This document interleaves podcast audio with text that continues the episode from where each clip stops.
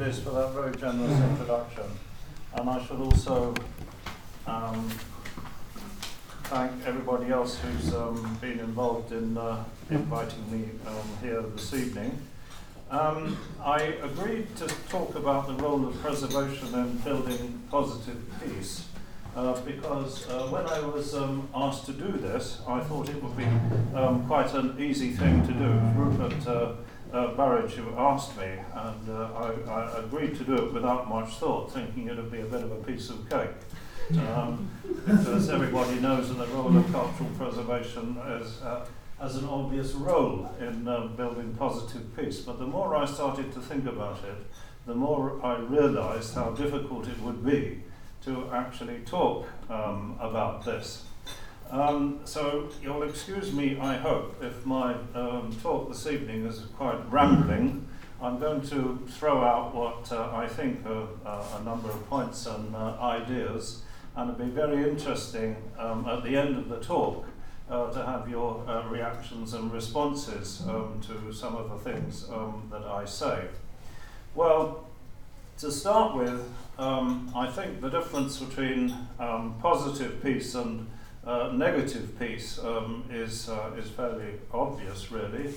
Uh, positive peace, of course, is um, where you actually uh, have peace and uh, people feel um, empowered and privileged, and there's justice, and everybody's happy, and so on. Negative peace is the opposite to that, when there might ostensibly um, be peace, but there are a number of um, underlying um, problems and uh, difficulties, and people don't necessarily feel that they um, belong um, with communities and so on and so forth. And we might, I think, mischievously ask if um, positive peace has um, ever existed uh, anywhere, uh, except possibly in uh, Thomas More's um, Utopia. Uh, it certainly didn't in, for example, the USA in the 1960s in the time of Martin Luther King, who said that peace is not only the absence of tension, but the presence of justice, which he didn't feel that there was at that time, obviously, um, in the US. But however um, that might be, obviously um, cultural heritage does have an important role to play uh, in any attempt um, to build um, positive peace. So, what I'm going to do this evening um, is outline um, what I believe uh, to be some of the areas um, where cultural heritage uh, is important and can make a difference. Of course, you know, there are different ways of um, uh, dealing with this. Uh, I, what I've actually done is, uh, what I want to do is to discuss it um, under six different heads.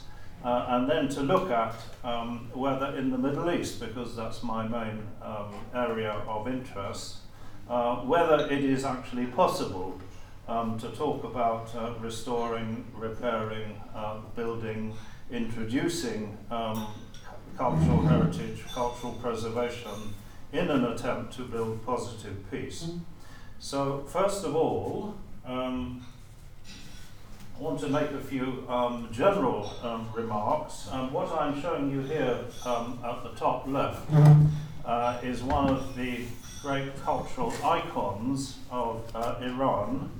Um, this is the um, this is the, the site, ancient site of Persepolis. It's one of the jewels, I think, of the ancient world. It's an, uh, an icon, cultural icon, uh, which is very much respected um, by Iranians. And my point of showing you this image um, is to tell you that uh, in 1979, uh, one of the uh, Ayatollahs, Ayatollah Khalkhali, um, urged that the uh, site of Persepolis um, should uh, be destroyed on the grounds that it was un-Islamic.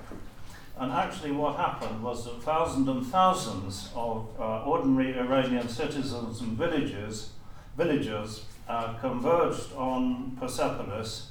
Uh, they surrounded the site, blocked all the roads going to Persepolis, uh, and prevented the bulldozers um, from reaching the site. So, this is an example um, of a national icon um, or, one even might call it a symbol of um, nation building, which is very much respected uh, by the local population. This is not always the case uh, in the Middle East, and I should perhaps have said, sorry, when I said I was going to discuss cultural heritage in six categories, my first category uh, is what I'm calling national icons or symbols of nation um, building. Um, now, another uh, Iranian national icon is the thing that you see at the bottom left there. It's something called the Cyrus uh, cylinder. It's a cylinder which was uh, inscribed on the orders of King Cyrus after he captured Babylon uh, in 539 BC, and it's often called the first declaration of human rights.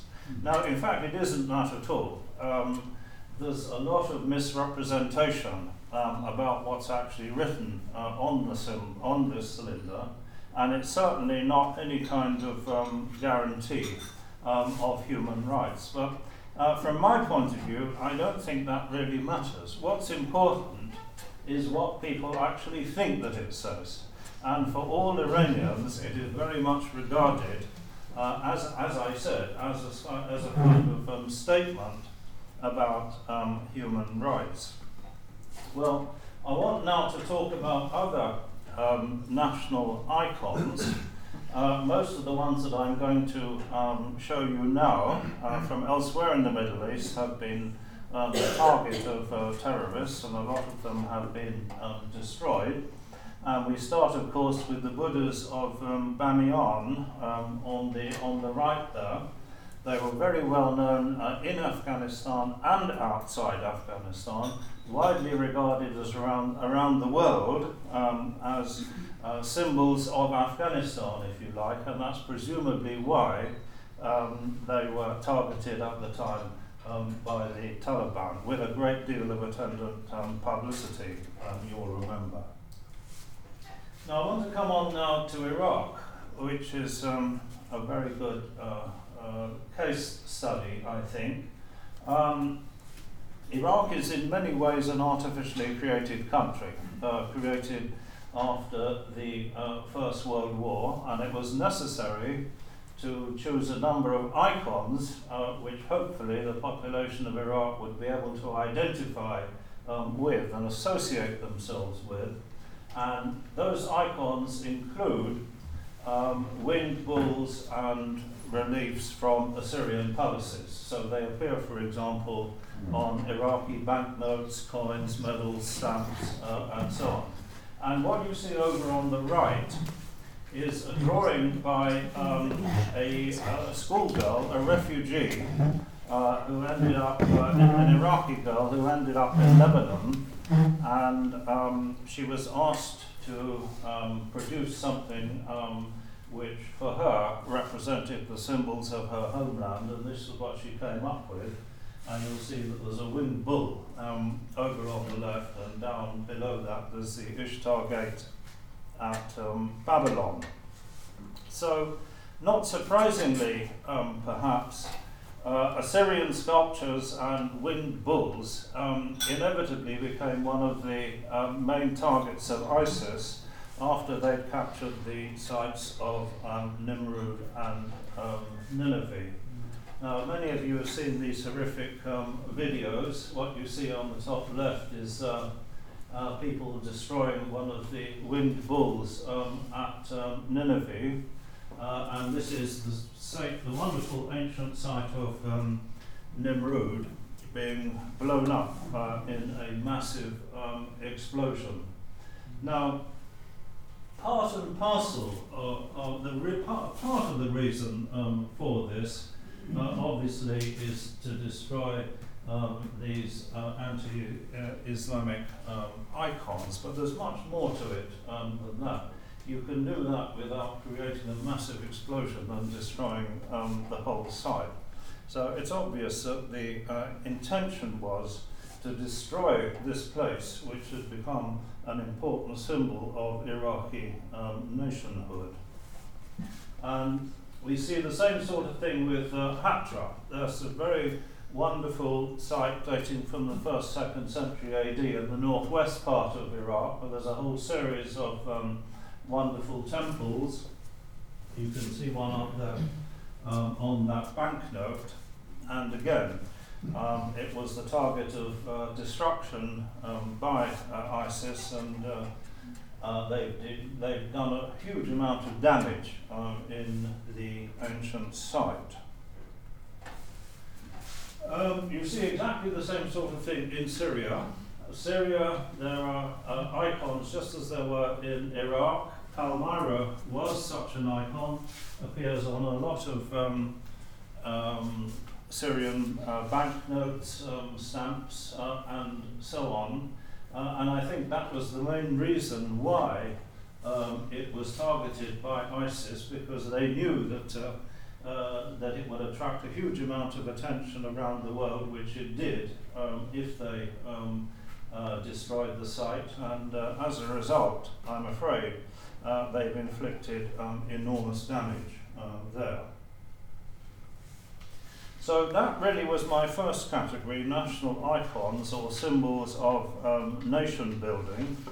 My second category is um, uh, museums. Museums, of course, are uh, repository of uh, repositories of um, memory, and uh, the destruction um, of them um, is invariably um, a huge blow to um, local communities whose traditions are recorded uh, in those museums. Um, the top left is the museum in Kabul after it was being uh, extensively destroyed by the Taliban and most of the um, most of the objects in the museum um, stolen, destroyed, removed.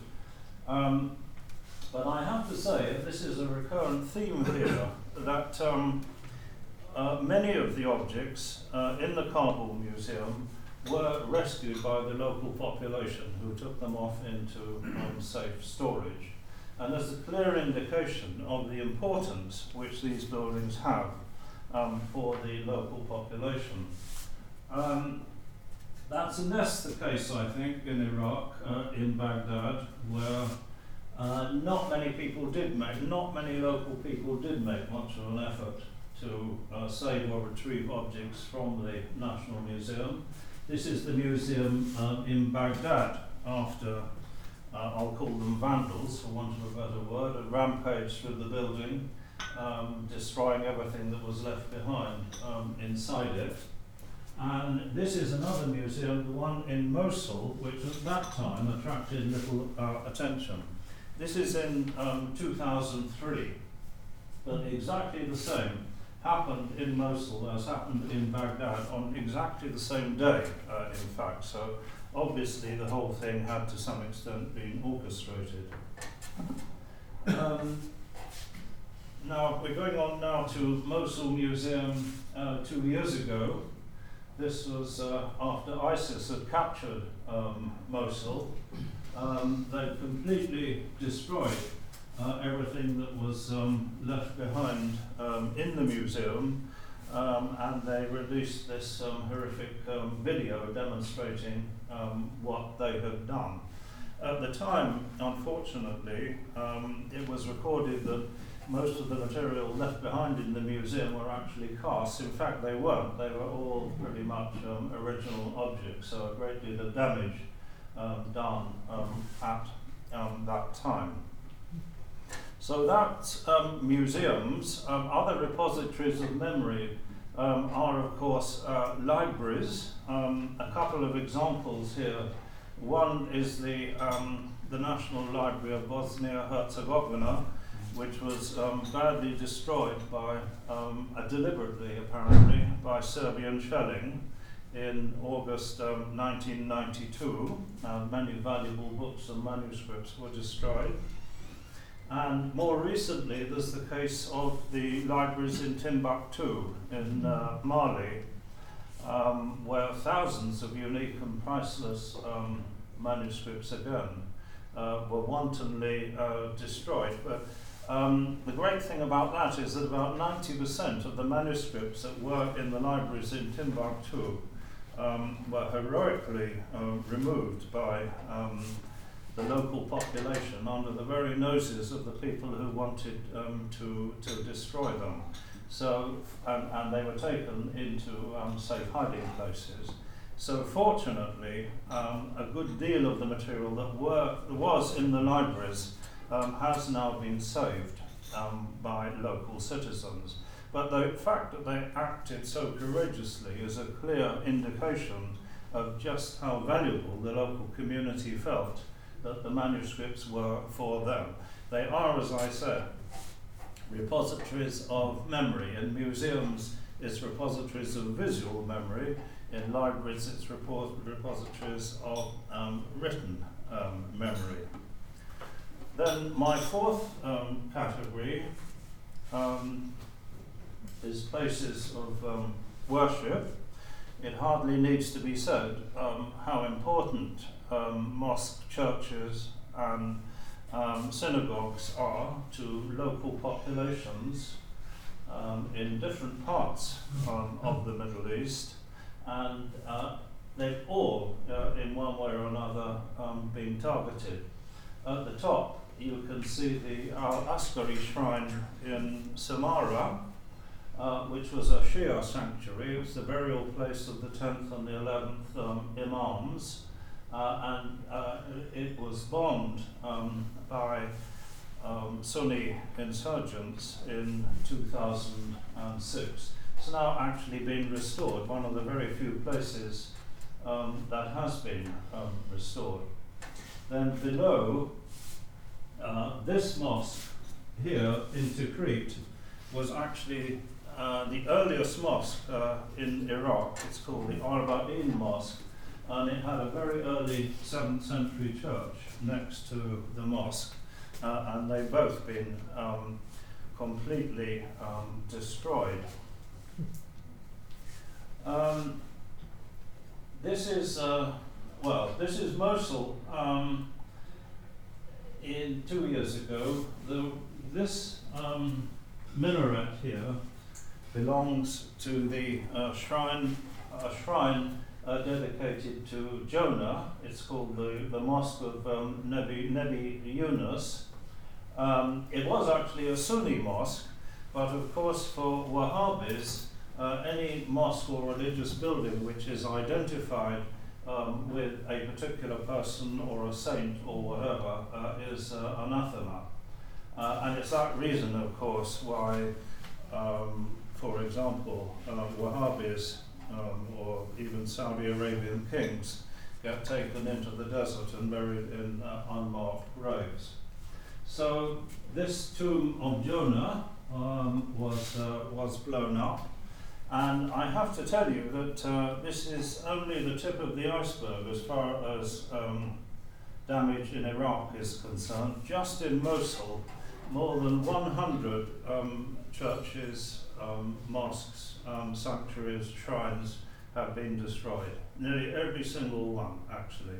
More than 100. It, it's a, a, shocking devastation on an absolutely um, shocking um, scale. Well, after places of worship, I just want very briefly to talk um, about landscapes as we're uh, in, on the subject of cultural um, destruction. Uh, landscapes also are hugely important um, culturally. So this is not an example of a cultural landscape.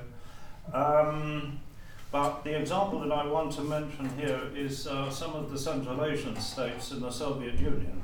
Anybody that's been to Tajikistan or Turkmenistan or Uzbekistan will know that um, uh, the landscape there has been completely transformed if you go, for example, in Turkmenistan, uh, you'll see wide expanses of uh, land which have just been bulldozed flat. No villages, no ancient sites, no mounds, nothing like that. If you go across border into Iran or Afghanistan, you'll find something totally different. So those are examples of cultural landscapes which have been uh, transformed, and obviously um, to the detriment of the local people whose uh, memories and uh, identity to some extent have been eroded. and they can, of course, never be um, restored. Um, there's also intangible heritage, uh, which has been under threat uh, for a very long time, obviously. And I'm thinking here particularly of um, languages and um, dialects. Before we start to get too sanctimonious in this respect, we should remember that even here um, in the UK, uh, in the 19th century, it was, for example, forbidden to speak Welsh in uh, schools in Wales.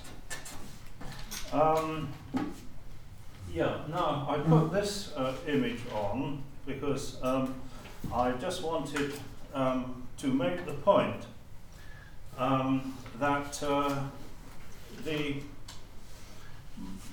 um, much of the destruction that we've seen has come about um, for ideological uh, reasons. I'm coming on to that uh, in a moment. But not necessarily um, all of it. There's been a great deal of publicity about um, looting and about the trafficking um, of antiquities. And there's absolutely no doubt that uh, in some places, this is um, Dura Europos in Syria, there's very extensive evidence of um, illegal uh, excavation. But I have to say, and, and indeed, it would be very, very surprising if in the middle of all this there weren't some people who wanted to take opportunity, take advantage um, of what was happening uh, in order to earn money by selling antiquities. I'm sure it does happen, but certainly not um, on the scale which has been um, which has been claimed um, uh, uh, in, the press. Um, I don't think there's any examples at all of sculptures from Nimrud and Nineveh, for example, uh, being trafficked, or if they have been, they certainly haven't been appearing on the market uh, in the West. And it has to be said that it's very convenient indeed to be able to say that all the chaos is being caused by the uh, illicit traffic in antiquities uh, instead of, for example, in the case of Iraq, ensuring that there's proper law and order uh, in, in the country. So I'm afraid the point I'm making here is that it's often uh, cited as an excuse. Some of you might have different um, opinions about that. Well, why is ISIS doing um, all this? Um, they're doing it partly, I think, for ideological reasons, um, to um, remove uh, uh, icons which are offensive to their religion and so on. But at the same time, there's absolutely no doubt that they're trying to erase memory in the places which they're taking, taking over in order to be able to impose their own brand of authority and religion um, on those areas. I'm sure that's uh, really the main motivation um, behind it. Now, um, this is incidentally uh, a picture of somebody breaking up um, statues um, in, uh, in Palmyra. And people often uh, comment, or often I'm often asked, whether this is worse than what happened at the time of the Reformation. And um, one time I was uh, being interviewed on the Today programme by John Humphrys, and I said that I thought it was much worse than what had happened in the time of the Reformation.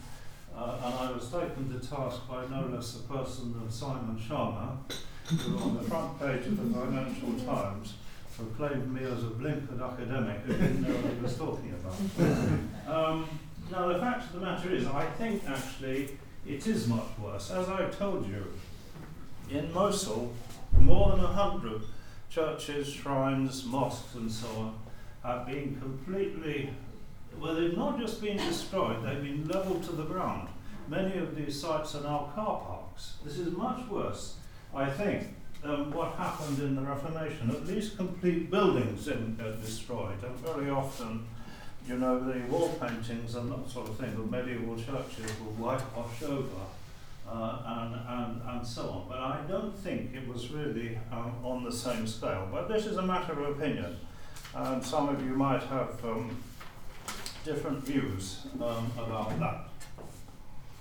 Well, um, I just want to make the point now um, that the preservation of uh, cultural heritage has not always um, been seen to be necessary uh, or desirable, and uh, there are many instances um, where it hasn't even been thought to be very important. Um, one of them is in 2003, um, when the American army, followed by the Poles, uh, decided to establish a military camp on the top of uh, ancient Babylon, completely unnecessary, not even needed for strategic reasons, and it caused um, a lot of damage. Uh, one might uh, also even refer to other outrages, for example, like the bombing of Dresden or the destruction of the Abbey of Monte Cassino, neither of which was um, really necessary and at the time uh, weren't thought to be um, very serious uh, or significant. And even in peacetime, there are some quite shocking examples of the destruction of cultural heritage. This, for example, um, is uh, Shakespeare's house um, and um, it was destroyed by the owner, demolished by the owner in 1759 because he got fed up with people coming to Stratford on Avon and wanting to look at Shakespeare's house. So he simply knocked it down. And obviously, at the time, um, nobody objected to that. Um, this is an example. This is a medieval church, a 12th century church um, in West Wales uh, which is in the Slebech estate, very close to the, um, to the ground house of the uh, estate. And the owner, in the middle of the 19th century, somebody called de Rutzen, didn't like the idea of the local villagers coming so close to his house, so he de-roofed the church, plus two others of the same date um, at the same time. And he was hauled up before the ecclesiastical court, but of course nothing happened to him at all. So the point I'm making here is that uh, really, uh, you know, the preservation of um, cultural heritage and, and the uh, urge to re- restore it, reconstruct it, and so on is a relatively new um, phenomenon. And I, I say this before we start getting too sanctimonious and, uh, and patronizing about um, our views um, on, the, uh, on the subject. And of course, uh, it was easy for people to get away with this sort of thing um, in the 19th century and earlier because there were no mobile phones, no internet, no media, no um, daily papers to take up the cause. And generally speaking, um, populations were more or less pretty, um, pretty suppressed. So um, these uh, people who wanted to do this sort of thing simply could, um, could easily get away with it. But to get back to my main point, coming back again um, to uh, the Middle East, or the Middle East via Bosnia in this case, um, I think if we accept that the preservation of cultural heritage is important to people and communities, um, and it plays an important role in building a positive peace. I think we should accept that. It's, it's obviously uh, is, is so. Um, if the heritage has been damaged or destroyed, it ought to be restored. Um, but there are, of course, many difficulties uh, in, in doing this, and I just want to highlight some of those. Um, well, first of all, it takes a very long time. Um, I was talking just before uh, dinner um, with Charmaine, I think, about the Bosnian War. And uh, uh, although that's been over for more than 20 years, um, as far as I know, the only, practically the only monument which has been rebuilt uh, in Bosnia uh, during that time um, is this famous bridge uh, in Mostar. Um, and then let's think about Berlin. Very, very badly damaged, of course, in, in the Second World War. But even with all the huge resources that uh, Germany has and all the capacity um, that there is there, the Neues Museum on the Museum Island actually was only um, reopened in 2009. Is that 60 years after the Second World War? So if it takes that long to do things um, in Germany, what hope is there for doing things um, in, uh, in, uh, in Iraq? Um, I just want to make the point now that um, much can be achieved um, through um, digital um, reconstruction.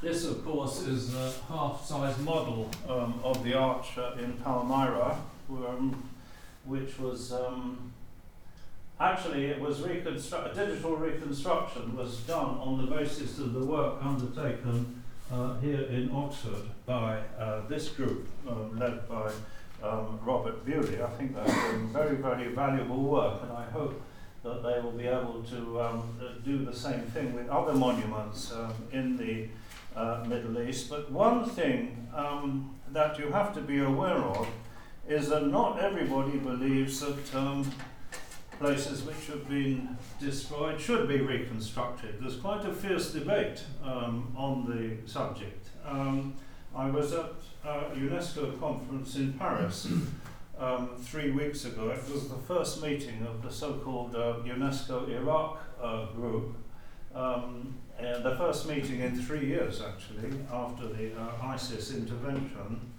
And uh, we hardly sat down before a fierce argument broke out about what should be restored and what shouldn't be restored. There's a number of people uh, who believe that you shouldn't start um, restoring uh, things which, in the first place, to some extent, had been restored.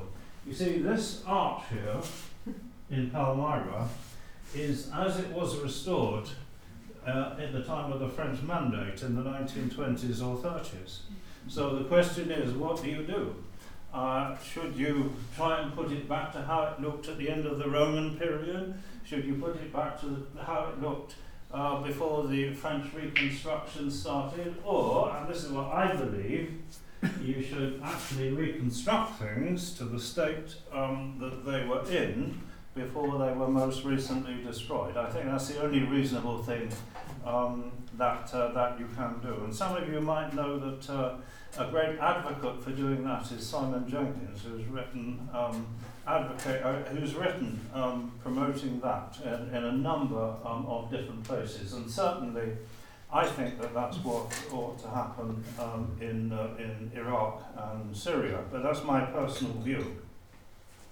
But I'd like to end on a positive um, note. And uh, as I said at the beginning, uh, I was originally asked to um, come and uh, talk this evening by Rupert Burridge, who I, I met, was privileged to meet in 2008 uh, when I went out uh, to Iraq at the suggestion of um, Major General Barney White-Spunner um, to see what could be done about um, uh, helping uh, the Iraqis salvage something from their cultural heritage. Uh, one of the things that was organised at that time was a survey um, of sites in southern Iraq to see which ones uh, had been looted and whether the uh, looting was ongoing. And the second thing was um, to see whether it would be possible to restore some of the museums um, in southern Iraq. And this is where Rupert uh, comes into it. He was in charge of a team of Royal Engineers uh, which examined a number of buildings um, in Iraq as well as um, uh, Basra, I think in Wasit and um, Nasiriyah perhaps. And the conclusion was that they should focus their efforts um, on Basra. This, what I'm showing you here, is the old museum um, in Basra.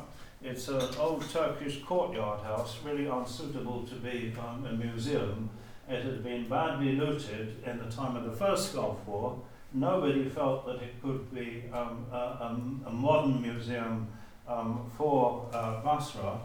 So Rupert and his team, um, after surveying a number of buildings, um, decided this was in conjunction and in consultation with the Iraqi authorities, I should stress, that this former palace of Saddam Hussein would make an excellent museum.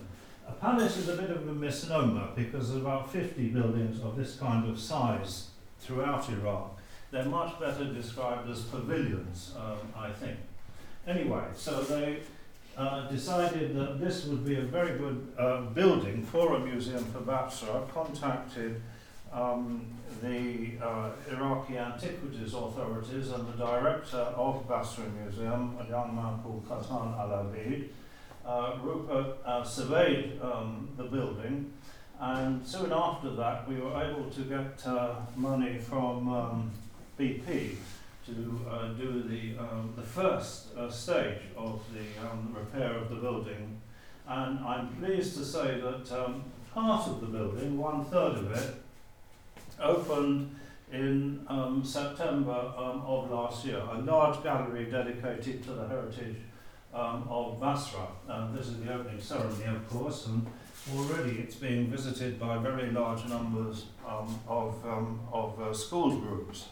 And uh, still continuing on this positive note, uh, we recently got uh, a major grant from the Cultural Protection Fund, which will enable us to give money to the Iraqis to pay for the cases for the rest of the building, so the whole museum will be open um, in two years' time, in April um, 2019.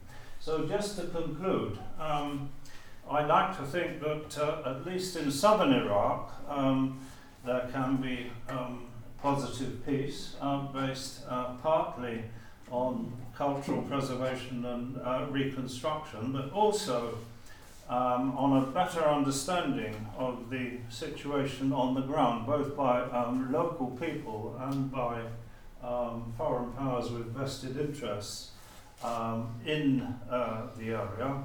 And uh, I think what we need to do more and more is empower local people uh, to um, promote and look after their own cultural heritage. Thank you very much.